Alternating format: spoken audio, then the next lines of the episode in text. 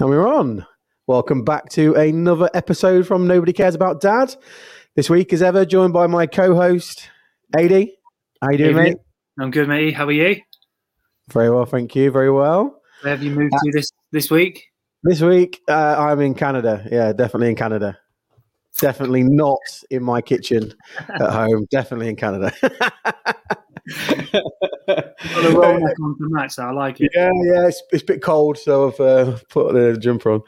Uh, this week, uh, we are uh, excited to be joined all the way from uh, New York City, right, Terry? right outside New York City. But Yeah. close enough. We can go to New York. If you're in Canada, I'm in New York City. We're good. how, how are you, Terry? You okay? I'm doing great. I'm doing great. We got a little bit of a heat wave here, but aside from that, I'm I'm doing good. Yeah. Do you know I was I was I was on I was on Facetime earlier to my friend who lives in Long Island, and he was saying it was he it, it was he, he said it's very muggy though. Yeah. Super muggy. It's Long Long Island's actually where I am. That's funny. Do you know do you know where in Long Island he was by chance? Yeah, he's in um, Pachaqua. Oh, okay. Yeah, yeah, yeah. Patchogue. Is that, is that how you say it? Yeah. One of those Native American. But Yeah, uh, I'm actually yeah. funny. I'm about 15 minutes from there. Really? Yeah. yeah. Yeah, no, I love it there. So I've, I've been over a few times. We've been out. We've been out there quite a few times, and um, oh, there's another little. There's another little university town not far from there where we would go out a few. T- we've been out a few times as well. Stony Brook, Uh, by chance? He li- he, he lives near. I think he lives near Stony Brook. Yeah, right. Um, yeah, Lo- lovely place though. Absolutely lovely. He he lives on. He lives on, he lives on, on the beach. He's got, they've got a lovely little beach house. Um, forever moaning about it though. so I remember we were. So he, he's from the UK, and he he married an American American lady. Second. Oh, dim the lights. Put the music on, AD. Oh, you're talking about. And uh, so he's from a he's from a little village where we're all from the same area, and a little, a little really really grubby little village called Sleaford. And we, I remember being I remember I remember being stood in his kitchen. This is like three years ago. And we were stood in his kitchen, like beautiful. His house is worth like two million dollars. It's, it's stunning.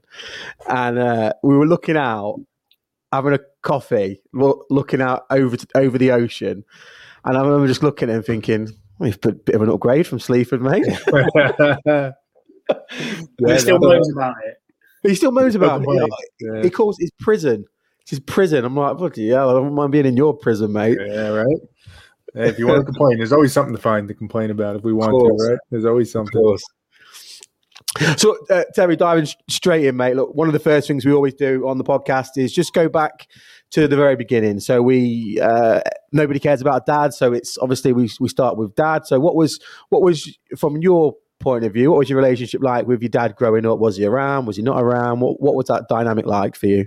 Yeah, I, I mean, I, I guess I'd put it as uh, I always thought of it as a pretty traditional relationship with my dad. So I, I grew up in the '80s. Um, that's when I was born, and he was there. He he was always around. My parents didn't get divorced. He was he was a great dad. He he loved us. He he cared a lot about teaching us good things. He worked a lot though, so most of the day wasn't spent with him. You know, it was a couple hours here or there at night, maybe some weekends he'd spend some time, but he was usually working six days a week. You know, mo- most of the day and that felt just normal to me. Like that's kind of what dads do. You spend most of your time with mom. So to the to the title of the show it was just like yeah nobody really cares. That he's out at work right now and i'm just kind Yeah. of with mom. But um the, the biggest thing i'd say about my dad was it, it was clear that he cared a lot. Like it was clear that he wanted to do a good job.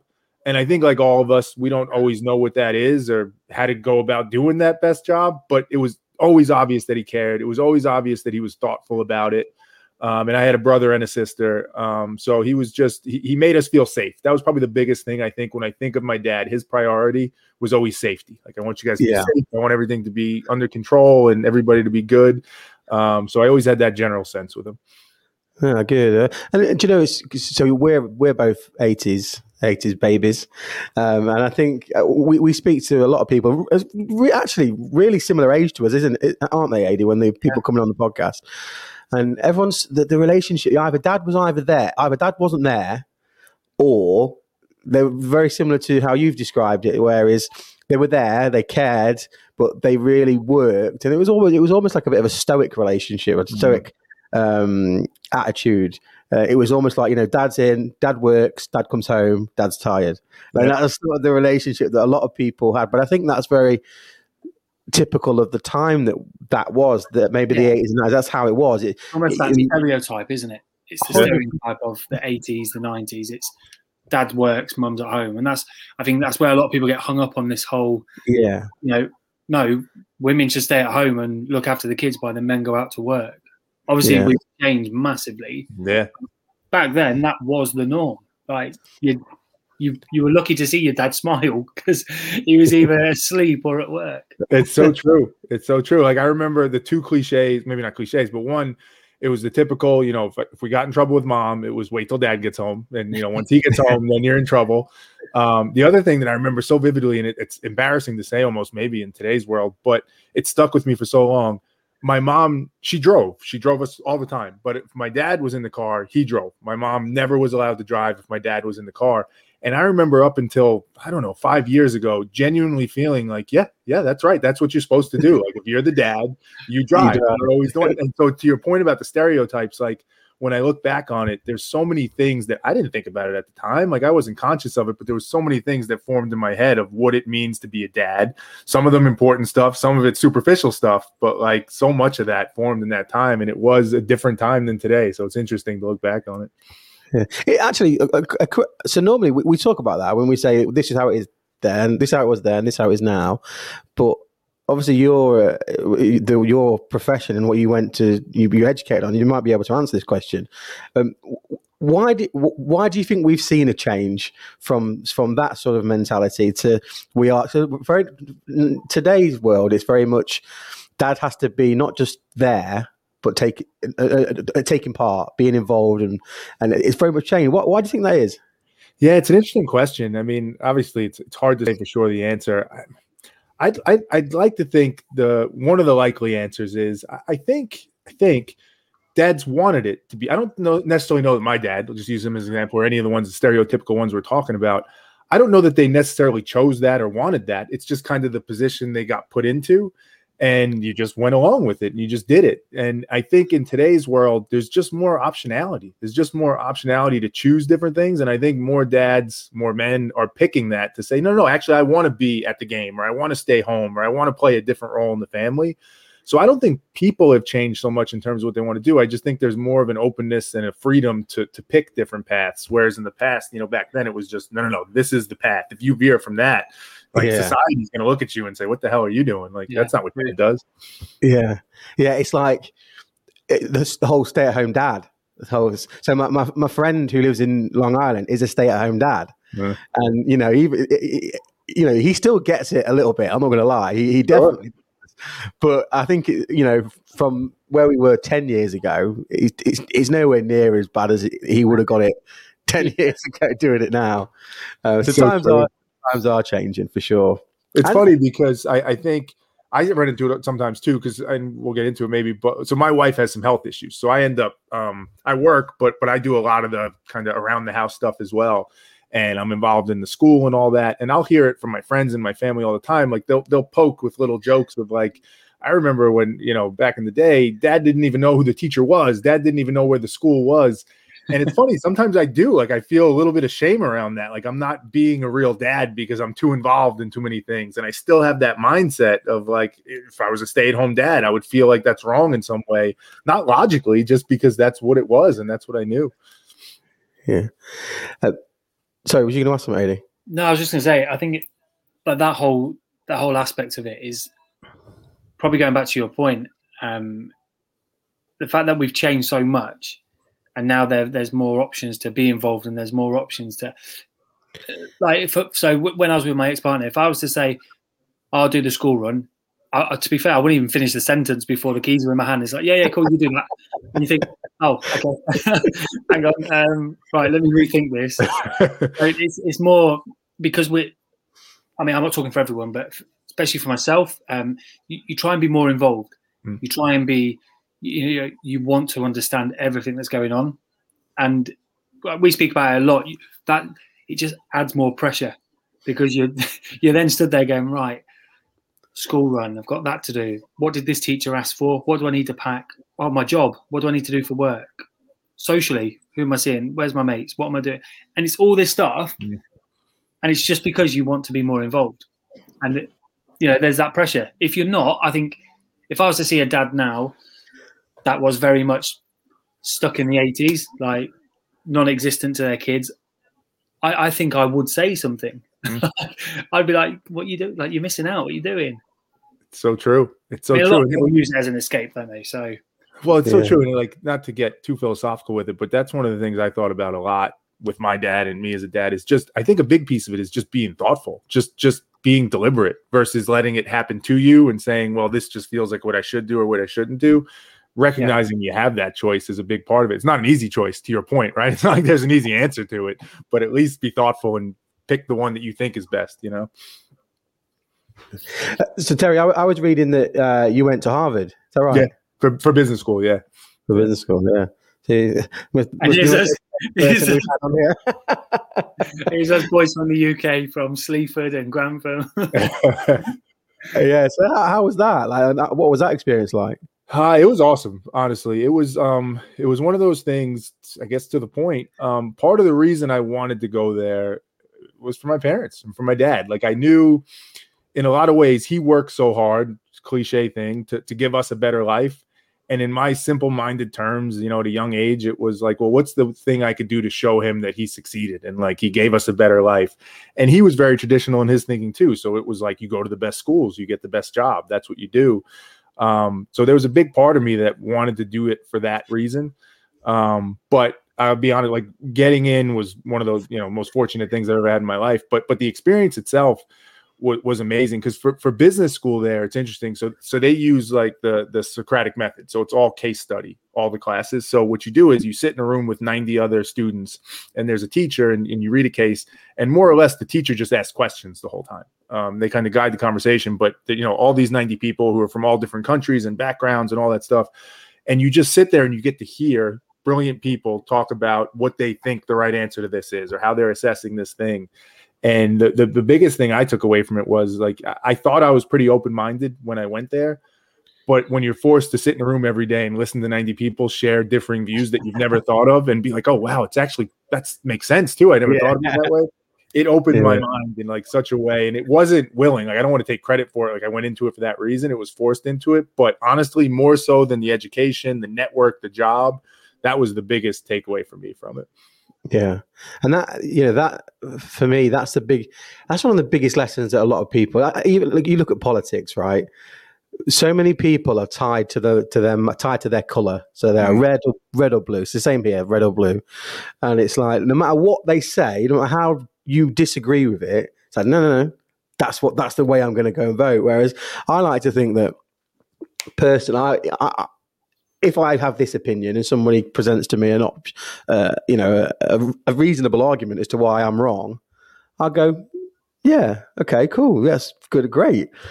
Um, but it's so it's so interesting, so interesting to see how people, like I say, people are so tied to one way or another. No matter what, whatever the answer is, there will be red, blue, or whatever the whatever the options are. But we had a. I don't know if you. I don't know if you did this, Adi. We, we over here before one of the last elections, we had this um, Facebook poll, and it was like a it was a blind test of all the. Um, I, I can't think of the name. What not? It's not politics. What what do they call them when they present their in politics, Adi? What do they when they when they're going for their election and they go right? These are our objectives. Candidates. No, Uh, no, No, Like, like their agenda, kind of like policies. Like their policies. I can't remember what there's a name for it though. Um, anyway, and it was like a blind. So it was like here's the que- here's the topic. Mm. Here's five options. You pick which one you agree with, and like at the end of it, I think I came out like. 30% conservative, 30% liberal, like 40% green. And I sort of took, took away from that. I was like, well, because I would vote blue, I'd vote conservative, right? But then I thought, I'm not e- any one of or another. so I'm like, how can I go right? I'm going to vote for you on this set of policies when I don't agree with most of what you're what you're going to say. So it's all about being open-minded. Isn't? If you can, if you can listen to an argument with an open mind and say, "Okay, this is my opinion. Change my opinion." Yeah, Back it up with facts and whatever. Don't don't just say, "Well, I'm bigger than you, so you'll do what I say." It's about being that open-minded and going, "Okay, let me Who's- hear it." Who's the fella that does the change my mind um, segment on um, YouTube? Uh, Steve Steven Crowder. Crowder. Crowder. It's, Yeah, which yeah, is yeah. interesting because that's he never changes his mind. like people will sit down and give like reasoned arguments as to why he's wrong. Nope, nope, I'm definitely right. it's so true. It's funny. I was just I was just reading a book. Um, there's a guy named Adam Grant. I don't know if you guys ever heard of him. He's a, he's a professor at uh, Wharton Business School in uh, University of Pennsylvania here in the states. And um, his big thing, like one of his big things that he's been researching lately, is that people think if you want to get people to see different sides and see the other side, like you have to give them that information and present it as you're, you're a conservative, but but look at and listen to some liberal views. But what he what he's saying is like the big the big way to do it is to stop making it so binary. Like the idea that you say there's just two choices, that's the problem. Yeah. You have to get people to appreciate there's 17 choices or there's 100 choices. And once we stop thinking in that very simple terms, that's actually what makes the big difference, which makes sense, right? It's just so hard to do. Like we're so ingrained in that structure of just I'm this side or that side, but it makes sense. Yeah. Um, so uh, Terry, you, you uh, again reading reading your sort of profile that you put up online. I think you, you sort of said that everything was going great, life was going swimmingly, and then things changed. Did you want Yeah. to sort of talk to us about talk to us about that and what happened Yeah, for sure. So before? Where where were you in life before that sort of the change happened? And Yeah. So I think it, it ties to what we were saying before about, you know, how I was raised and my parents and my dad and stuff, you know, safety being the big thing. Again, I didn't realize it at the time, but growing up, you know, I guess lived a relatively sheltered, privileged life in, in many ways. And and by that I mean not only just literally, but the way that I thought, because I guess ultimately I thought like things work out. Things kind of go the way they're supposed to go. And if you follow the right path, if you go to the best schools, if you get the right jobs, like that's what you do. And then everything's safe and you're good. I guess there was this like illusion of control that if if I have if I do it the right way, I can control the outcome. And it wasn't until um, later in life that I started to change that view. Um, actually, guys, guys, hold on one second. My son is banging on the door right now. so sorry. Let me just grab him. I'm so sorry. Yeah, no problem. No problem. I thought I thought it was Dex. Oh, really? I could hear a little voice. I was thinking, oh, please don't. Leo was being a nightmare tonight. Going down. It's just, it's just heat, I think. Sorry about Yeah. that. Guys. No, no worries. no worries. It's the dad thing. So sorry, I'll, I'll jump back into it. Uh, apologies on the editing there, but but yeah, so like there was this illusion that you could control. Like if you do things the right way, you'd have control over the outcomes, and life would go the way you want it to go. Um, and I kind of carried that through so much of my life, and and it felt good to be honest. Like everything felt like yeah, this is great. But then, as always happens, right? Life life starts to hit you. So for me, it was it was a few different things that kind of hit all at once. So I just graduated Harvard Business School, so I was like, yeah, like check, like I'm, this is all great. Um, got a good job, was making good money, um, bought a house, was married, was about to have a kid. Everything was going great, and then two two big things happened. One, my sister, who's four, who was four years older than me, uh, got ill. And, and she had um, some kidney disease and had a kidney transplant, but ultimately passed away from that and then right at the same time um, we were actually trying to have our second child my wife and i and she has multiple sclerosis. So we went through some medical things around that. And at that same time it became clear we couldn't have another child and her multiple sclerosis got way worse to the point where like severe disability couldn't really move around couldn't walk anymore. Um, just significantly changed her life and our lives as part of that and I remember thinking like so explicitly and clearly in that moment, like, oh wow, like I've been thinking about this all wrong. Like there's nothing I can do to control this. Things don't work out the way they're supposed to. And my whole perspective on life kind of just pivoted um, in that moment. So it, it made me start to realize and just question everything ultimately. Like I have to go back and think about all this over again. Um, and and it was at the same time that my son was about two or three years old. So I was trying to figure out the dad thing. I was trying to figure out the whole thing around it. Um, and that was kind of the impetus for a lot of the changes I've tried to make ultimately. Uh, and just to, I suppose, resonate with actually what you said about um, your wife with multiple sclerosis. So I, I lost my mum to multiple sclerosis three years ago when she was fifty-two. So it was. Uh, I know. I know full well the the the effects and the handling that that disease. So, um, yeah, I feel, feel you feel for you. In, yeah, it, it is tough. Yeah. Um, and there's there's all different types of it though, isn't there? So I think so over here they say there's four. I think there's they say there's four types of it. There's what the, the one which the last one, which was a super aggressive one, was the one which my mum had. Mm. Um, I've got a friend whose mum has it as well, um, uh, but she's she will live a, a long life, but she's yeah. in a wheelchair. So it's it's re- really weird to see the different ranges of of how that is. But yeah, it's it's not it's not it's not the best. Yeah, and it's uh, to the point, right? Like it's you know so we'd gone to high school together. I'd known her for a long time. We started dating in college, and again, you just have this vision of what life is going to be, and she'll be healthy, and she'll be you know vibrant, and we'll have kids, and every you just have that view of it. And to your point, with multiple sclerosis, like one of the one of the things that makes you flip that view so quickly because everything can it can change everything about the lifestyle and even your ability to think and and all different things. Um, so just that contrast of like this vision or expectation that I had in my head to what it actually became, it, it was just so like jolting in terms of what what life could really be. So yeah, to- totally agree. Yeah, uh, but before that, you obviously you, you, mentioned at that point you had a two or two or three year old. Was yeah. that right? Yeah, yeah. W- were you trying for kids at that point? We were. So we originally we were pretty deliberate about it, and, and I give my wife credit because I was somebody who always wanted kids. Um, so when we got married, I was like, all right, let's start having kids right now. Like it's time. and uh, she wanted to wait, and and it didn't make sense to me. And she always said, um, I want to have kids at a point where I actually want to have kids. Like I don't want it to be a burden. I don't want it to be something I feel like I have to do. I want to be excited to be a mom and to actually have kids. And that made no sense to me at the time. But now now I get it and I appreciate it. But but yeah, so we, we had the first one, we planned that. And that was part of that kind of storybook. Like it all went as planned. We wanted the first one, we had the first one, we had a boy, he was great. Um, so yeah, we were we were kind of excited at that point, a little naive, but yeah, excited and ready to build a family one of the things we always ask dads on this podcast is do you remember do you remember when she told you that she, were she, were, she was pregnant? I do how did, how did, that how did you feel? I do. So i'm going to give a it's not going to be as exciting as the others i bet only because because of her medical conditions we had to go through like some like in vitro fertilization and that stuff so I remember the day we found out though. So she, you know, we went through the whole process and then there was a day where they're actually going to call you and say like either you're pregnant or you're not. So there was a 2 week period in between when, you know, they did the procedure to to put it in and then you find out what it is.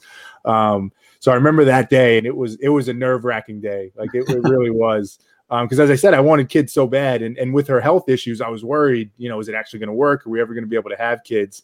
Um, so yeah, we got we got a phone call. We were both there, and they said, you know, you're pregnant, and it was, uh, you know, it was it was exciting for sure. It was it was a relief as much as it was exciting, but yeah. sure. Yeah, my, my wife really didn't want kids. yeah, she really did. I, I, had to, I had to really, really strong arm, strong armor into that one. She, um, so we've been together, uh, was it, 14 years now, mm. and like after 10, so I'm, I'm 36. So, like 30 years old, I was like, I sort of want to have kids now. You know, it's time. I'm ready. Like, I wasn't ready. I didn't. I didn't own a house. I had a rubbish job. Like, I, I wasn't ready, but in my head, I was ready. and, uh, did, you think, I mean, did you think at all at that point, like, of what you were going to be like as a dad, what your style would be, your structure? Because I didn't think about any of that. Same thing. What? I thought I was ready, but didn't actually think about it at all. I thought I would be super strict Mm. Now, I didn't grow up with a dad, so my dad was never around. So I sort of didn't really have anything to sort of look at and say, "This is how you be a dad." So I, I would I would look at my friends' relationships growing up and sort of see the, the, the parental dynamic that way. But intimately, I didn't really understand the the dynamic of being a dad. So everything is completely new. I'm completely learning on the job. But I always thought that I would be mega strict, mm. and I'm completely the opposite. yeah. So Car- Car- Carly, my wife, is she's the strict one, mm-hmm. and I'm like, yeah, he'd be all right. yeah, yeah, exactly, um, exactly the same. I thought I had the idea I'd be this textbook dad, you know, do everything the right way, right time, do literally take him to every every club going. There's a parent event, I'm there, done. Nah, I'm now just the fun one, but it's, it's more. So, so I'm I'm not together with his mum, but we have we have quite a good relationship, and uh, they still tell me he's he's playing up, he's being really naughty, so you need to have a word with him. So I get him, and I only have to turn to him and say, "We need a chat," and his face just goes, "Oh no!" like he's four years old and he knows. But I don't have to say anything else after that. Yeah. I said it today. I picked him up today from there from preschool, and he, he, he was being a typical four-year-old yesterday. And I got him in his car seat, and I literally turned around. And I said, "His name's Dexter," and I was like, "Dexter, we need a chat, don't we?" And he just went. His just whole face just dropped. I didn't say another word about it. Didn't have to bring anything up. He knew Beautiful. right. So I thought, actually, that's a superpower. I've got that. Well, that's the crazy thing, right? That's what I think about all the time. Is it's it is a superpower, right? The power we have over them, and, and I mean that just literally. Like it's just not only literally the physical power, but emotionally. Like they, they it's so they're so dependent on us and our, our approval and all that stuff.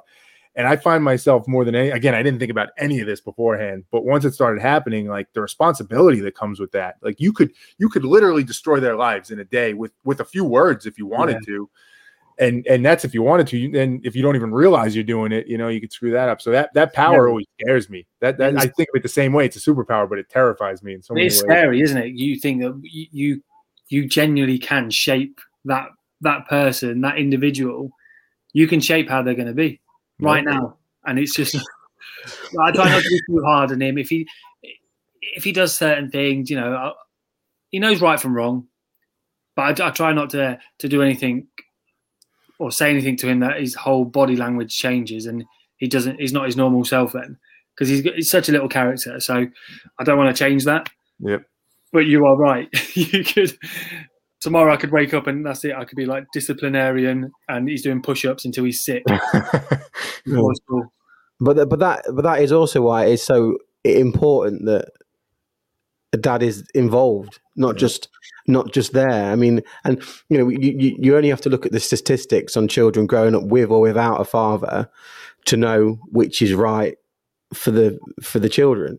Mhm. Um, um, and and I think a lot of men assume that just by being there, they're taking part, and they're really they're really not. Um, so yeah, I think it's just important that guys know that they have to not not just be taking not just be there, they have to be taking part in that kid's life and development. Well, you Yeah. know what's tricky about that too is at least what I struggle with is because I, I totally agree. Like I say this to my wife and my brother, who's who's also down all the time. Like it's, it's cliche, right? It's such a hard job. It's so much work. There's so much you have to think about. But I hear from a lot of people where they'll say like, ah, "You're overthinking it," right? Like it- it- there's so many variables to it. There's so many different. The personality is different. What they listen to, what they hear, like you don't really have to stress about it that much. It's just you know your impact's not going to be that big of a deal anyway. And I don't know, like I personally don't agree with that, but I hear a lot of people say that, and I don't know. I don't know what the best answer to that is, but it is it is tricky. Like it is because it's true. There are so many variables. They go to school for hours a day, so trying to figure out you know how to make the most impact in the most effective way is, tough. Oh, it's, it, when when they're at school, I'll be blunt. There's some days Dexter comes home, and for a better word, he's a knobhead. Like he'll come home, and he's just been, he's just he's just naughty. And every time I talk to him, he's like, "Well, like his friend, he's like, oh, well, my friend did this, and my friend did that." And you think, yeah, but you're not with them now. Hmm. And it's like you said, you know, you, there's so much going on that we don't know about when they're at school and how they're forming, what they're thinking, what they're doing. But what we can control, you know, figuratively anyway, what we can control is how they are when they are with you. Mm. So like to Marco, to your point, it's about you know, being a dad, you can be there, but you have to actually be in the moment with it. You there's no point just sitting back. I've seen it, you know, dad's sitting on the chair and the kids there. They're, they're not really taking part. Mm. But they go, Oh, that's it now, I need a break. Mm. Yeah, it's like the it's like the iPad parents. Mm. You know, Oh. the, you know, I, don't get me wrong. Nardo does pick up an iPad, and we will let him have it. But it's the ones that you see, like, is literally like dusk till dawn, Yeah. iPad in front of them. it's Yeah. uh, Same with parents though. Some parents are like that, aren't they? That's what I'm saying. It's, I'm, Yeah. I'm saying parents that. Oh, you mean parents on their phone? the iPad too. Yeah, yeah. That's I my- used to joke, I used to joke and say that you know some kids will think their their parents are an apple because that's all they're going to see. It's just it's just this all the time. That's it. It's so true. Yeah. I say it So to my true. I say it to my wife all the time. I say, yeah, he's talking to you, huh? Huh? yeah, he's talking to you. Uh, and he, he says it now. He, he- like he'll say if he says it, he does it to me as well. If I basically hear him, he'll go, "Daddy, I'm talking to you." Sorry, sorry, mate. but that's that's the thing I found is that like about having kids is that exact thing, right? Like you, we could tell ourselves like, "Oh, I don't, I don't want to look at my phone that much. I don't want to be on social media that much. I'm, I'm not going to do it. It's so easy to lie to yourself when your kid's not, when there's not a kid involved. But when the kid says like, "Hey, you've been on your phone all day," or you're telling your kid like, "Hey, put that down. You can't stare at that all day," and then you go back to staring at it. It's hard to hide from it. Then like that for me, that forced like the hypocrisy of it like became so clear and that was like, oh wow, I gotta. I, if I'm gonna start teaching him things, I have to do it myself. Otherwise, what what am I doing? I can't do it that Course. way. Of course, yeah, because you can't. It can't be one rule for you and Yeah. different rule for them. I mean, it could. I guess like some people Yeah. do it, but I don't think that's Yeah. gonna end well. No, because then, then what does that teach them? Do you know what I mean? Is it, no, yeah, I think it has to be uniform. Um, uh, so, so, yeah, we were sort of saying that we, we got to sort of the point where life changed, but then w- what was that change? Like, what, what, what happened beyond that from for you? I think it's just it was the rethinking. It, it was me going back and saying like, there's I don't even know what they are, but I clearly have a bunch of assumptions about how you're supposed to live, what you're supposed to do, how life is going to work out, and if one of them's off, like I'm sure not all of them are off, but I, I don't know which ones are and which ones aren't. So it was really like a big self reflection, like step back and really think about and try into what I was saying before. Like I need to be much more thoughtful and deliberate about this. I can't just assume I'm going along for the ride and everything's going to be good. So I think it started with a lot of self reflection and a lot of questioning and a lot of uncomfortable self reflection and questioning because my natural mindset was always to go to a place of like, if I got to an uncomfortable thought about being a dad or, or a husband or whatever it is, it'll be fine. It'll work out. Like I won't explore that too much. I'll just let it go. But life had showed me like, no, no, no, like that, that bad thing might actually happen. So honestly, it was just a lot of uncomfortable conversations with myself of, of thinking about things and questioning things. And I think the big thing that came out of it was was that like I need to be I need to think about what I want to be as a dad. Like what what is my role? What is my what is my parenting style? What what are the things I want to make sure I teach my son? And just trying to be much more um, concrete and explicit about that. I think. Uh, where, in terms of time periods, Terry, where when are we from sort of now to when that happened? When when when is when was this? So this was uh, six years ago. So six years ago from now. So yeah, Okay. about, about six years ago. So it's been it's been a journey, and it, it, like one of the things I always I always cringe at when when I read books or listen to podcasts is when when people tell a story like this because everybody's got a story, right? Everybody's been through stuff. This isn't novel in any way. Um, is the impression there comes off where it's like, yeah, and then I just started thinking about it and I changed my mindset and then I figured it out and I was all good. It's been like a torturous six years and i mean that in the best possible way. Like it, it's been hard it's been messy. I screw it up all the time. I just yelled at my son right now because he was knocking on the door when i'm doing the podcast and now i'm thinking in my head like that wasn't right. So it, it wasn't a switch by any means. So it's been a six year process of like constantly trying to assess and think about and question what i'm doing as a dad and, and all that stuff um so long long long process in which there's probably never a finish to it but but i do I'd like to believe it's getting better and it's improved, and my son's better off because of it. Do, do, do you think you were able to reflect like you did when that happened because of your interest of studying philosophy, or or did that have any bearing at all? For sure, I, I think the, so. A drogo, which we'll talk about, that's kind of the, the philosophy Yeah. that I get into. That that means to question in Latin. To me, the question is is the biggest thing. Like it, it has to be about that, and philosophy is very much about that. It's all the questions you ask about life and the meaning of that. So I think that mindset of saying I don't know what I don't know anymore. Like I need to ask the questions and start figuring it out. It put me in the right mental state. And again, just to connect it all, like this was coming out of of business school, which, like I said, was was two years of just listening to all different perspectives and views. So I think it all kind of fit timing wise, where it got my mind in the place of questioning more and, and being more philosophical. Yeah, because because you can see, and I don't know whether you've had friends that have been in positions like, not necessarily going through the same trouble as you, but obviously, uh, pain and suffering is relative, right? So we all have our mm. own. We all uh, battle with our own issues, um, but you can see, so you see how sometimes where situations like what, what, what happened with you can put so much pressure onto men that they decide that they can't cope with that pressure and they get like we talk about this a lot on our on our podcast mm-hmm. so one of the one of the charities that we raise money for is is a CALM which is campaign against living miserably and they are mm-hmm. uh, they're a charity that basically is, is, in the prevention of suicide because you know suicide in the UK. in fact I know the stats in the, the in the UK it's 145 people a week. In America it's 946 people a week kill themselves. Um, 75% of those are men. Um, and the, the one the one stat that nobody often really talks about is that within that there's 33% of them are new dads. Wow. Um, so it's like what's happening to these men that makes them feel like their their way out is is that. Wow. Um, but uh, you know, I, you know, credit to you that you didn't buckle under that because you can see I've seen friends you know I lost a friend to suicide at 21 and you, you can see people where something happens to them they they they are like you said you're sailing along life is fantastic everything's great and then all of a sudden something happens and it's never normally one thing is it it's normally a catalogue of things one thing triggers another thing and then before you know it they've either spiraled into alcohol drugs mm. um, depression and then sometimes they go that one step further and it's it's, it's suicide. It's so and you know you're making me think you know because it's, one of the things i think about a lot is like uh, how our minds work. And, and, we always want simple. We always want stories that kind of make us feel good and comfortable.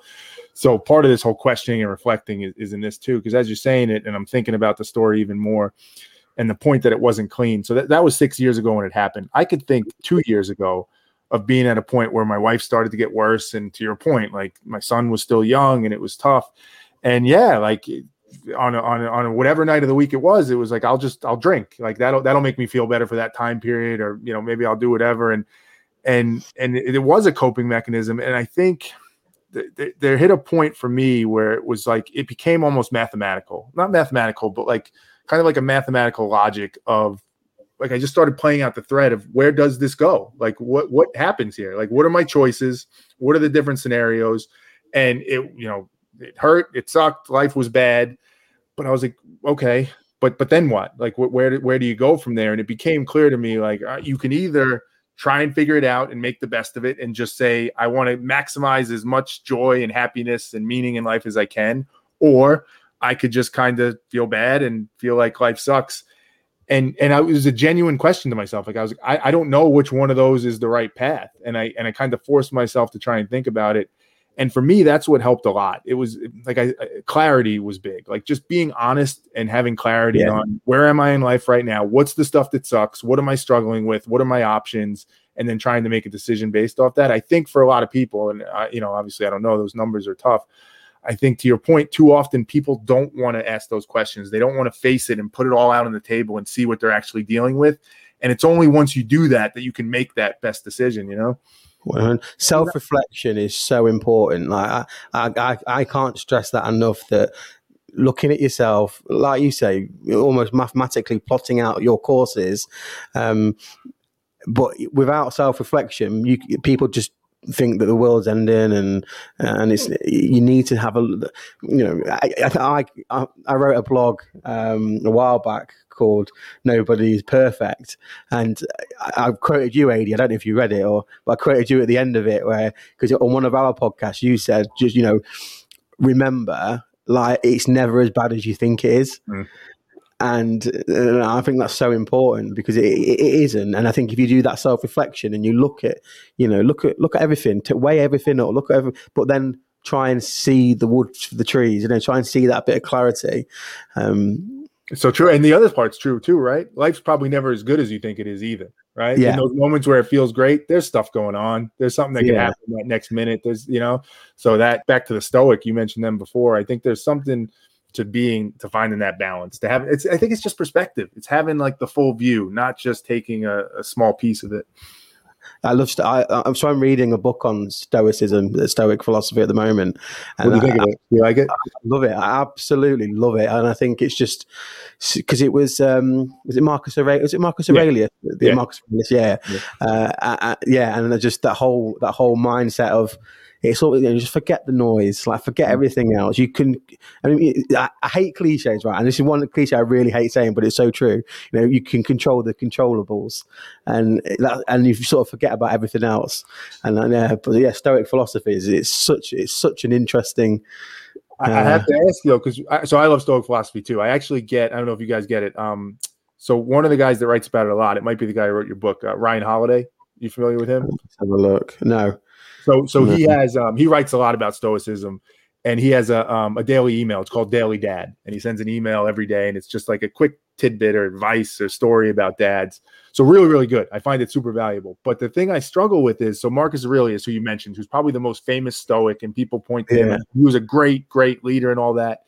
His son was like a monster, literally. Like, yeah, a horrible leader, tortured people, and I always struggle with that from like a parenting perspective of like, is there a connection there? Like, is that is that correlated? Did somehow like, and then I also question like, how good could the philosophy be? And and I love it too, so I'm not trying to lead the witness here, but like, how good could the philosophy be if he couldn't figure out how to raise his son?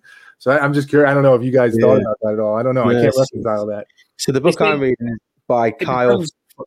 Sorry, AD. Oh, no, Um, yeah, Kyle Faber is the book Okay. guy that wrote in my book, and it's it's called Understanding Stoic Philosophy. Hmm. And it, it sort of paints you the history of why it was, you know, why who sort of How it came started it. Yeah. Yeah, and he, I, think, he- I think he says in there that, like, if you- if you think Spock from Star Trek Yep. would be the perfect Stoic, like that that is he is the perfect Stoic. Sorry, AD, what was you going to say, mate? I'm just, I'm just I'm trying to figure out about Spock. it's taken a turn, hasn't it? Um, I was just, uh, no, I was just Can't thinking do about. I can't do that. What, there we go. I can't, do it either. that might have been an attempt. Um, yeah, it was more the the fact that like the, the philosophy thing, the, the fact that his son was so different. It's it's that typical. For me, it's that typical thing that we do. We we get very blinkered to the outside the outside world. So you know we put our blinkers on, and all we see is in front of us. So when Marco in your blog, you know, you're talking about there, there's a lot going on. There's a lot going on, and people have got it worse, and that Mm. that's the thing to remember. But it's taking that reflection, that self-reflection, to actually take off those blinkers and look around, and then then you start to realize that actually, okay, I haven't got it that bad. Like, let's figure it out. And you know, to your thing, yeah, you, mathema- you mathematically you plot it out, and you go, right, okay. So if I change this, then this should help this, and this should change that. But how many people get to that? How many people can switch that in their head and go, hang on a minute, I need to think about this because they've already done thinking or they've, they've had no, they've had nobody say, "I- do you need help? Are you okay? Like, Mm. that's, that's why we really started this. It was more to get that, that story across that whatever you're going through, somebody else has likely been through it. So listen to their story. How, how did it work out for them? A couple of Yeah. tidbits of advice, a couple of changes that they made. You take it into your own life. You never know, do you? You, you never. You're not going to be worse off of how you feel now Yeah. if you are, you know, if you are at that bottom. Um, one of the things I always stayed with me was uh, was when when I was in the military. One of the my old bosses used to say to me, well, not used to. He said it once, but it stuck with me. It was always that. You know, you got to remember at the moment you, you are six feet above, not below. So live your life. Hmm. I was. It was when I was thinking about coming out of the military and all this, and I was like, "What do I do?" And he was like, "But, but you're alive, so you can do whatever you want. You decide. You choose." And that that was that's really, really good way. So if you've got that time to sit there and go, "This is all done. This is all over." Well, hang on. In that moment, no, it's not. Like, And it's so true. It's so it's so weird too because like that advice is such good advice, and it seems so obvious, but for some reason, when you're in that moment, it just Yeah. doesn't make sense. Yeah. Like it doesn't. You can't. But it's, it's somehow it gets unlocked. But it's yeah, it's just weird how our minds get us to that place where we are just so convinced there's there's no solution here. This the world is ending or whatever it is, and and we become so certain of that, and and we just stop seeking out better ways to go. And it's just those little things that sometimes help us. So yeah, I think what you guys are doing is so great because it's it's a model. It's it's an opportunity for people to see, and I think that's what our minds need. Back to that mathematical, like there's some degree of a probability. Like, well, if I do that, is it really going to work? And being able to hear other people like, oh, it actually did work for them. So yeah, maybe it actually could. It just gives you that much more of a chance. So. But on that though, there's so I think uh, the other so to back onto that is that a lot a lot of people have this fear of failure Mm. And you, you know, I, you know, the the guy that we talked to the other week, um, Ad Ben, he always talks about you have to fail. Everybody fails in life. Don't be afraid of failing because the failures will add up to the sum of everything that you have. And um, but so like, I think some people will go right. Well, if I do this and this, oh, but if it doesn't work, you know, oh, so I won't, I won't do it. You know what? I started, I started my business. Uh, what we now sixteen months ago. Mm. So we've just we've just come out of our first year, and I, but I've talked about doing it for three, four years. And you, everyone you speak to are like, yeah, but you know, most businesses fail in the first year. It's not all your grass isn't always greener. You know, you've got a good job, stay in that career, and it's just like you have like you, you have to you have to try. If you don't try, what are you? Yeah, exactly. There's no right. There's no, we, especially about being dads. There's there's no there's no manual. There's no right way to do it. You do it how you see fit, and that's the problem. I think we get bogged down. Same with business. Like you start your own business, you listen to too much outside influence, and you don't think about what you want to do and how mm. you want. Like you might have an idea that you go, actually, this could revolutionize everything but somebody's going, nah, we won't do that. Never, like, never work. Yeah, so you go, yeah, okay, fair one. Yeah, okay. Um, imagine somebody telling Jeff Bezos that selling books online was never going to work. And they did. A lot of people did. Yeah. yeah. And that's yeah. the, you have to take that leap of it's the leap of faith, isn't it? You have to go, well, I'm going for it. same with parenting, same with you know, every, everything you do, I think everyday life, you, you've got to just do it how you want to do it.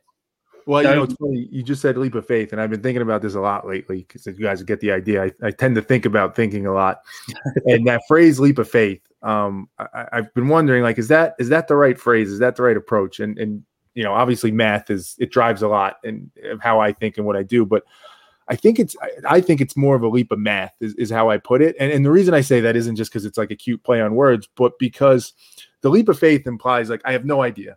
I'm just gonna take a chance and go with it. I think we do have the ability to take the business example, right? Somebody tells you that's never going to work like we do have the ability to say, okay, let me assess this person. Do they actually understand business? Are they a credible source? Do they have what they said? Does it make sense? Is there actually true that there's this risk? And we can assess that and we run the math as best we can, right? We're not perfect, but we run it as best we can. And if we think about what we value and what we want to do and what we're afraid of and what the risks are, we put all that in there and we're as thoughtful as we can be, it's going to come out to some answer that says, yep, either do it or don't. And at that point, you take the leap of math and you say, well, I did my work so I'm going to give it a shot. And then that helps, I think, minimize that fear and that regret because we're being thoughtful. Now, it takes a lot of work, though, right? It's hard to do that and do all that thinking. But I think, you know, it, it's that to me, that's the approach. That's the way you have to approach it is look at things. That's what I took away going back to it from that experience and all the yeah. stuff I struggled with in life. That was kind of my solution to it was take that approach to it. And that kind of should set you on the right path, hopefully. Uh, so talk to us about Adrogo. Uh, what is it? Like how, how, how? Yeah, talk to us about. Yeah, that. so it's it's really just out of the last six years or so that I've been kind of on this journey and reflecting and all that. It's kind of just the name I came up with for it, but it's a lot of the things we're talking about. It so it in simple terms, it's trying to take like a very mathematically logical approach to understanding ourselves and making better decisions and ultimately just thinking better. So it, it's really rooted in the idea that um, there's a logic to everything that we do and everything that happens, right? So you'll hear people say, like, I don't know why I did that. I don't know. I screwed up or I was crazy. I, I, don't personally believe that. I think at every moment, everything I'm about to say to you right now, every action we take, everything we do, every belief we hold is based on a calculation that our mind runs, right? It runs some cost benefit analysis to determine is this better for me or is this worse for me? And assuming we don't have a mental illness, you always act in accordance with the thing that you think is better for you. Yeah. The problem is it's the type of math that we run, right? You can run math like like a five year old, right? Basic mathematics, or you could run it like a like a university student who understands like deep calculus. And the idea of a Drogo is you want your math to be as sophisticated and advanced as possible so that when you're making that business decision, you're not just doing it on a whim and saying, like, well, my mom told me that I'm never going to succeed, so I'm never going to do it, right? That's basic math. There's a logic there. It makes sense. You're listening to your mom, you trust her, and all that. But that's a really bad way to live your life. You want to be as thoughtful and comprehensive as possible and take in all the inputs and kind of run it that way. And then the, the other two high level things I'll say about it is um, the challenge in it, the big challenge in it is I think that our, our kind of subconscious mind is programmed to protect us. So it's oh, it's running that calculation, that cost benefit, but it's doing it in a super short sighted way. It's saying like in this moment right now, how do I make sure that I feel as good as possible? And it's always running that way. So the job has to be to step above that and kind of let your conscious mind kick in and say like, hey, I know subconscious you're trying to protect me, but like take it easy. Like I got this. I want to think bigger picture, longer term. And the the biggest piece of it that I would say is um, to never ever achieve certainty, which seems maybe counterintuitive, right? Because certainty, conviction, that seems like an important trait. But my personal view is you have to make decisions, you have to make those leaps like we talked about, but you should never ever let your mind get to a place of certainty where you say this is absolutely the right decision or this is absolutely what I believe. Because once you do that you stop questioning you stop checking your work and checking your math and then yeah. then who knows where you end up right? Yeah. Yeah it's it's almost like going back to what we talked about at the start where you're tying you tie you you made that decision you're going to tie yourself to that mast. That's right. And that's you know you're going to get down with the ship whether or not you could have got off or not. Yeah. yeah. That's exactly right. That's exactly right. And i think particularly like with parenting and that's where a lot of it came from it became so I, I, thought like i'm sure you guys did like how can i teach my son the things he needs to know to have the best life however we define the best life whatever that is for him. And you start thinking about like all right what are the key things i'd want to teach him? You know certain rules that you want to put in place but as we've been saying in this conversation you start to realize like there are no rules everything's so random and variable and you know who knows what the answers are so it has to be more principle based. I just have to teach him how to think because I don't know what situation he's going to run into. I don't know what problems yeah. he's going to have. I just want him to be able to assess it as effectively as he can and make the best decision. Yeah. No, yeah, you're so right. Uh, you know, we always want, you know, you always want a better life for your chick. Again, another really horrible cliche, but you always want that you want to make your life better. Sorry, your kid's life better than your own. Um, but how do you give them the same experiences? If you've had a really shit life and you've come out of it and it's great, how is your kid going to experience that? They're never going to know that side of yeah. it, are they? So, but even take that, even take that because that's interesting because I think it highlights a little bit of the Drogo kind of thinking. Like I think that I think that all the time. I want my kid to have a better life. The way, like, so take you can dissect that and say, like, well, well, how do you define better? Firstly, right? Yeah, and then even that that assumption in that is that you have a perspective in which you could say what would make your kid happy and what a good life would be for him. And that's something where like I would I question that and I'm like, how could I ever say for sure that I know what would give him a better life? Like we have to make decisions, we have to take actions, but that's just like a small example where you look at that and it's such an innocent, well-intentioned statement, and it's probably right to an extent. But even that I would question and be like, well, what makes me think like what makes you think I know what a better life is for him? What makes you think I should decide that for him? Yeah. Maybe I should, but I at least have to ask that question, you know, before I act upon it. Yeah, I think for I think for me it's just opportunity. Mm. You know, I so if I look at so I grew up on on an, on an estate that's well renowned as being, or used to be. I don't know what it's like anymore. I've not lived in the town for a long time, but it used to be well renowned for being one of the worst estates in Europe, council estates in Europe. You know, there was stabbings, there was murder, there was, it was wasn't great. If I look at if I look at most of the people I grew up with, prison, dead, some of them. You know, that should have been my life, mm. but my, you know, my mum took me out of that, showed me that I've got to do this, I've got to push me into a different opportunity. I've sort of had to fight and claw to get to where I am. And you sort of think, whilst you're not giving them much more opportunity, they don't have to do all that. And I think it's just having that opportunity to to try and succeed and flourish in life without that adversity. I think for me is that would be a success.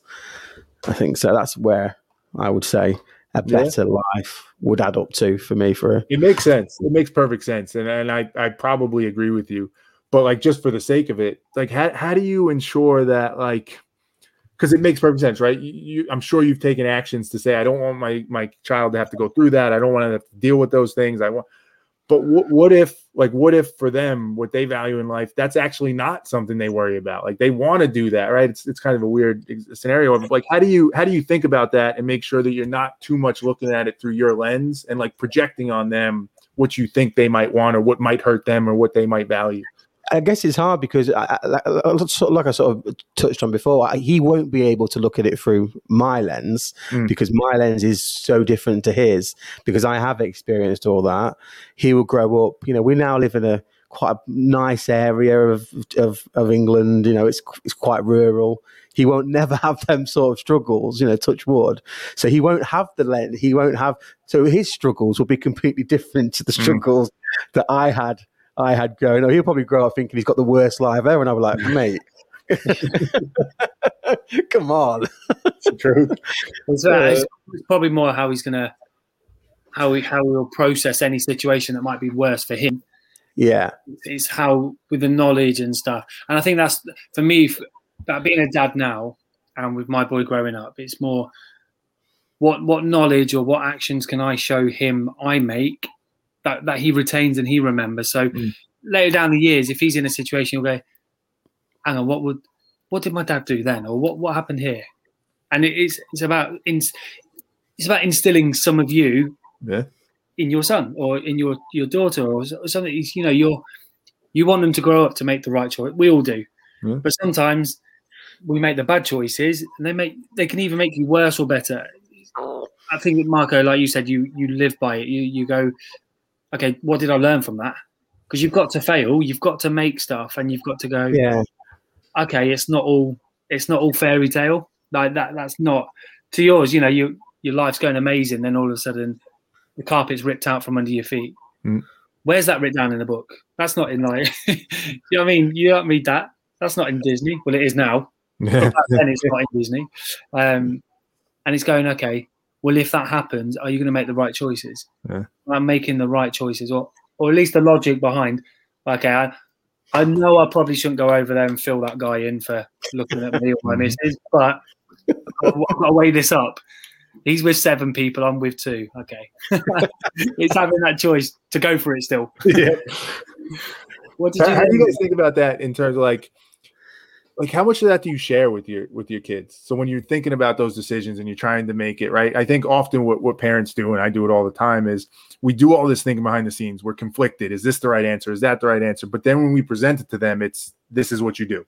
And it's very simple. It's very clean. What i try and do more of now and, and i hope it's for the best is to try and kind of show my thinking more and show my work so that they can see. And if i made a mistake let them know what i was thinking and how i got to that mistake and give them like the full suite of it you, what do you guys think about that? that that's, that's, the mathematician in you, though, isn't it? Yeah, probably. Show you working out. I remember that exactly right. at school. Show you working out. Don't just give the answer. that's right. Um, how, how, old is Terry? How old is your? Uh, old seven. Is your so, seven. yeah, so, he, so he's he's a little older. So I ours, mine's three. Um, AD's is four. So I think I think you're probably at the stage now, AD, where you can start having some conversations with Dex, and he starts to understand. Oh, um, I'm mate, just more than I know. In stage. you or uh, yeah, me. yeah, definitely me. Dex, Dex, Dex is very much. You know, he, he does surprise me how much he retains and how much he he remembers. Um, annoyingly, how much mm. he hmm. remembers. Oh, you said if I did this, I'd get a treat, and you're like, "Hey, did I?" And he'll explain it, and you're like, "Oh yeah, yeah, I did. He even said to me one night, "Yeah, you're wearing your football top," and I was like, "Oh, okay, you've you've got me. I can't argue with that." Like, okay, fair one. Um, yeah. But it is it is nice. I do try and explain certain things to him, but ultimately, I, I try to just let him be hmm. be a kid because you can be, you know, I can follow him around all day telling him off, but that, that's not that's no fun. There's no relationship, and because I don't have him full time I don't want all the time that he's with me is just to be full on rules and regulations. Like this is it, this is it. We have a we have a fun thing. So every time he stays with me on a school night, um, the morning when I take him to school, we get in the car, and I say to him, "Right, what do we have to do?" He says, "Oh, you need your coffee." I was like, "Yes." And what's that called? And he goes, "SOPs."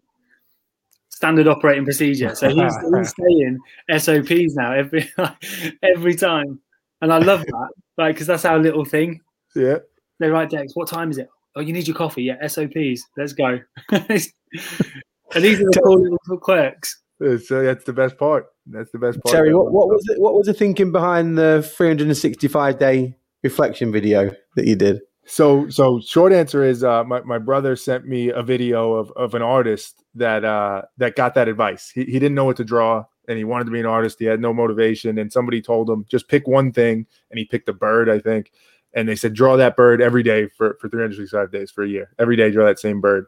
And he talked about as he started doing it, at first he just drew a bird. And then eventually he started drawing it, you know, in a comic book. And then he added characters and it built. And the whole idea was like there was no end game it was just wherever it goes. And to me, that seemed so appealing of like back to like no control, just let it happen, let it play out. And I knew um, I loved psychology and philosophy. So I said, I'm going to make a video every day for a year and see where it goes. So same concept. And, and honestly, to what we were talking about before with the reflection, um, that's when my life changed the most. So it's about a year and a couple months ago now making a video, putting it on where like I'm pretty much I was having a conversation with myself every day for a year and talking about what I think about and decisions I'd made and why I made them. But having that like record to look at and and understand my thinking and see it in a way I hadn't before, it unlocked so many things about myself that I didn't realize. Um, and the biggest transformation actually came from that. So I, I'm sure you know a lot of people do it through journaling or different ways. So that was just my form of it. Um, but I actually enjoy. It. I still do it. I keep doing it now. I don't always post them now, but it's just become a habit that I just always do. Nice. Yeah. Well, what what what would be the biggest takeaway that you took from the result of that? Um, probably the biggest thing I took away from it was, um, the import like h- how much value I previously put on external validation. Um, and like every, I'm, so I'm a people pleaser. Does that, does that, you guys know that phrase? Yeah, yeah. Right. The UK. So, so much of my life, like I always wanted to people please, make people happy. I was worried about what other people thought. Um, coming out of making those videos, it became so much clearer to me how big of an impact that had on my life. And that so much of what I was doing wasn't actually my own thoughts or what I wanted to do. It was rooted in something, and it was always convoluted. Like it's never obvious.